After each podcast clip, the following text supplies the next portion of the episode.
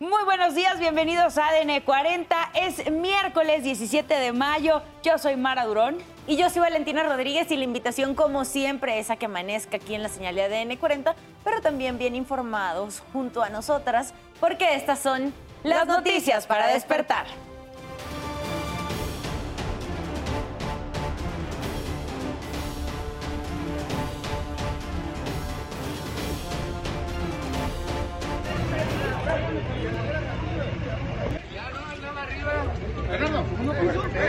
¿Se cayó? Sí, se explotó, explotó. Ya, ya atrás, ya vamos a cerrar todo. Explosión por acumulación de gas en un edificio de Baja California, Tijuana, dejó por lo menos 28 heridos, tres de ellos de gravedad. Autoridades de Nuevo León y San Luis Potosí investigan la desaparición de 50 migrantes de Matehuala. Localizaron en el municipio de Huitzuco, Guerrero, un cuerpo con características similares al de la joven Leslie Martínez. Asesinan a un turista canadiense en Puerto Escondido, Oaxaca. El cuerpo fue localizado con un disparo en la espalda. Alcalde de Brasil se casa con jovencita de 16 años y contrata a 11 familiares de la novia para que trabajen en el ayuntamiento. No se pierda más adelante la buena noticia del día. Le mostraremos a los jóvenes del estado de Morelos que ganaron un concurso de robótica con un robot diseñado para recoger toda la basura que se encuentra en las playas.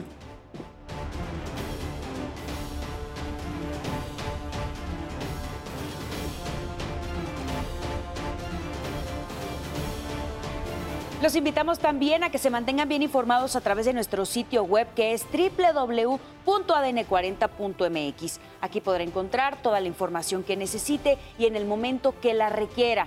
Las calles de la Ciudad de México en este momento hay que tomar precauciones en anillo periférico a la altura de Cafetales al poniente, en la colonia Granjas Cuapa, la alcaldía Tlalpan, porque hay un percance vehicular. Ya servicios de emergencia se encuentran laborando en el lugar, por lo que le pedimos tomar precauciones. Las condiciones meteorológicas en nuestro país, tenemos el frente eh, frío número 55 ya, ya fuera del territorio nacional, por, por lo que este ya no estará afectando, pero todavía tenemos canales de baja presión al interior de la República Mexicana que estarán provocando todavía algunas lluvias dispersas, principalmente por la tarde. En general, las condiciones serán estables. Se espera todavía ambiente caluroso en gran parte del territorio nacional. Les recuerdo también que en ADN 40 evolucionamos y queremos estar más cerca de usted. Por eso lo invito a reportar a través de todas nuestras redes sociales con el hashtag Ciudadano en Tiempo Real cualquier denuncia, reporte o situación que le inquiete. A través de redes sociales denunciaron a un automovilista que invade la cebra peatonal, a pesar de que hay dos policías muy cerca. Los oficiales prefirieron ignorar esta falta Estacionados en la ciclovía de Avenida Coyoacán, están a un costado de lo del Hospital 20 de Noviembre. Ahí fue donde hacían precisamente este reporte.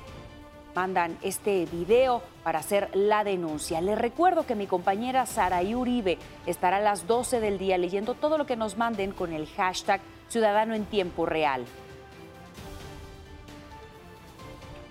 También en tiempo real vemos cómo son las primeras horas desde San Luis Potosí Ahí estamos en imágenes de nuestro país. Nos vamos ahora al plano internacional, donde vemos uno de, los canales de Venecia en Italia.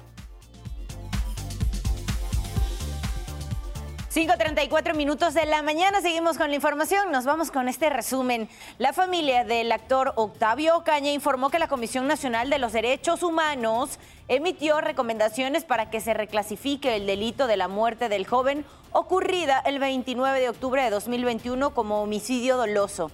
A decir de los abogados, hubo violaciones a los derechos humanos de Octavio durante la persecución y después de ella. A finales de mayo se realizará una nueva audiencia. Incluso su padre dijo que ha recibido amenazas de muerte. Sí han habido amenazas, obviamente, decía yo que me hicieron unas llamadas, dos llamadas en diferentes chips. Y este, y sí, sí, sí estuvieron sí amenazas de muerte, eso, pero pues no les hago caso, ¿no? Simplemente quieren que me calle y no me puedo callar, ¿no? Vamos, para adelante y sí, sí ha habido amenazas. Un hombre se salvó después de chocar y quedar atrapado en su vehículo bajo la caja vacía de un tráiler. Esto ocurrió sobre la carretera Villahermosa Frontera en Centla, Tabasco. La unidad acabó destrozada entre dos tractocamiones. Pensaron que el automovilista había fallecido, sin embargo logró ser rescatado y salir por su propia cuenta. Según personal de cuerpos de rescate, el conductor intentó rebasar, pero se encontró de frente con este tráiler.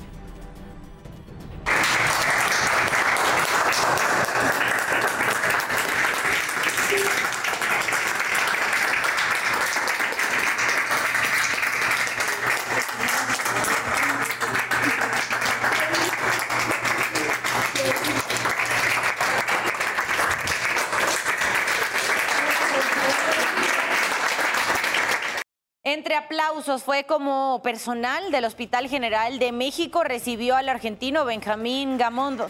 Su familia donó sus órganos como tejidos, riñones, hígado y córneas después de ser agredido con un machete en Oaxaca. Explicó que en el caso de su corazón y pulmones no se pudo conseguir un donante. Familiares declararon ante el Ministerio Público para proceder con la cremación y el acta correspondiente.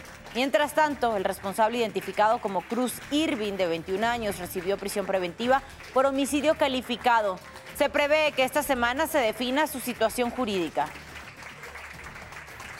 900 personas fueron desalojadas de sus hogares como medida de precaución por las intensas lluvias que se han registrado en Italia. Las autoridades reportaron inundaciones en una sala de urgencias de un hospital y también suspendió el servicio de trenes. Cerca de 900 voluntarios de protección civil ayudan en las labores para atender la emergencia. A los residentes cercanos al río Misa se pidió mantenerse alejados ante un posible desbordamiento.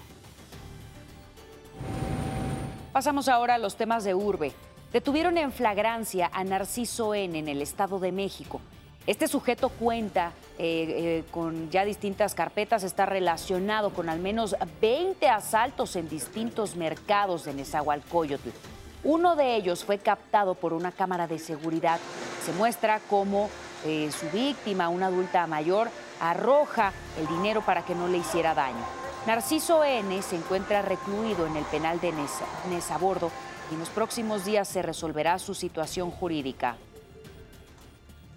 Ya había reportes de más clientas, no solo de este mercado, sino de varios mercados de, aquí de Nesa, que la misma persona, pero no había una foto, no había una foto para identificarlo hasta que se le ocurrió meterse aquí a este mercado, que ya lo detectamos, fue como se empezó a difundir. Un juez del Poder Judicial de la Ciudad de México deberá volver a dictar sentencia a Mónica García Villegas, la dueña del colegio Enrique Repsame. Esto luego de que un tribunal federal amparó a García Villegas y ordenó reponer el procedimiento en su contra tras detectar una serie de inconsistencias en la acusación. De esta forma, queda sin efecto la sentencia de 36 años de prisión impuesta y abre la puerta para que pueda ser reducida.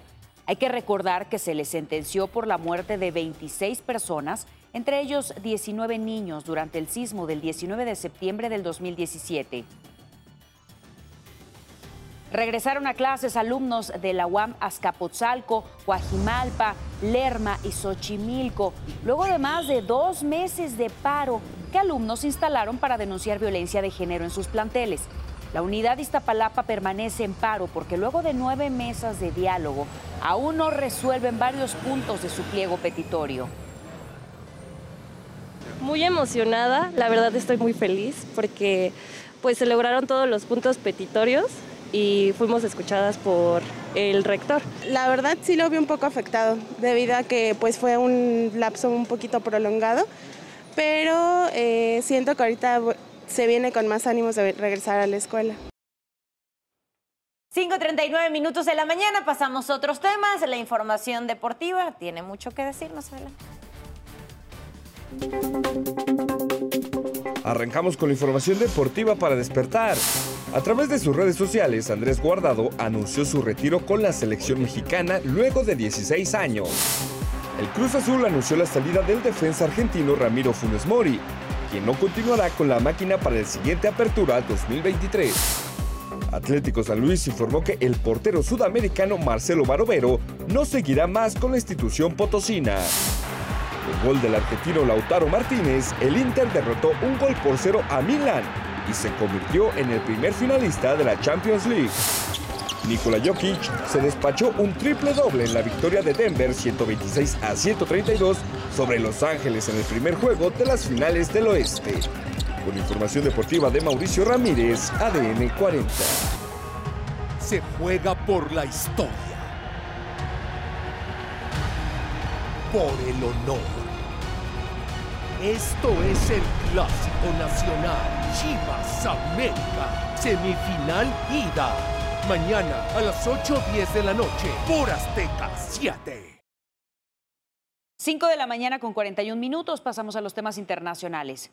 Un alcalde de Brasil se casó con una menor de 16 años y contrató a sus familiares para trabajar en el ayuntamiento. Se trata de Hissam Hussein, de 65 años, quien contrajo matrimonio el 12 de abril con la adolescente Juan Rod Camargo. De acuerdo con reportes, un día después de la boda nombró a su suegra como secretaria de Cultura y Turismo, así como a otros 11 familiares para ocupar cargos públicos. La ley brasileña permite que los menores de 16 años se casen siempre y cuando cuenten con la autorización de sus padres o tutores.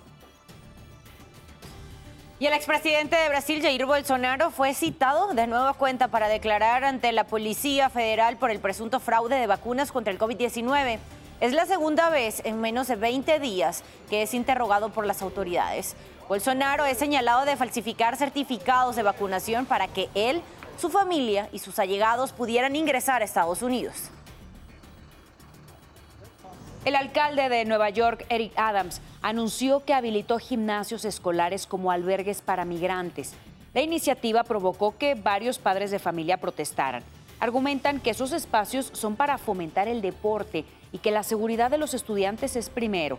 Más tarde, Adams aclaró que los 20 gimnasios están alejados de los edificios escolares Nueva York abrió más de 140 sitios y 8 centros de ayuda humanitaria para poder atender a más de 65 mil migrantes solicitantes de asilo. La policía de Farmington, Nuevo México, identificó a Bill Wilson, estudiante de secundaria de 18 años de edad, como el responsable del tiroteo ocurrido el lunes que dejó tres personas muertas y 10 lesionados. De acuerdo con las autoridades, aún se desconoce el motivo de los disparos que realizó al azar hacia autos y casas. Ese día, el implicado fue confrontado por el cuerpo policíaco y falleció. Usted ya está bien informado y con todos los datos que necesita saber antes de salir de casa. Manténgase conectado en todas nuestras plataformas. ADN 40, siempre conmigo.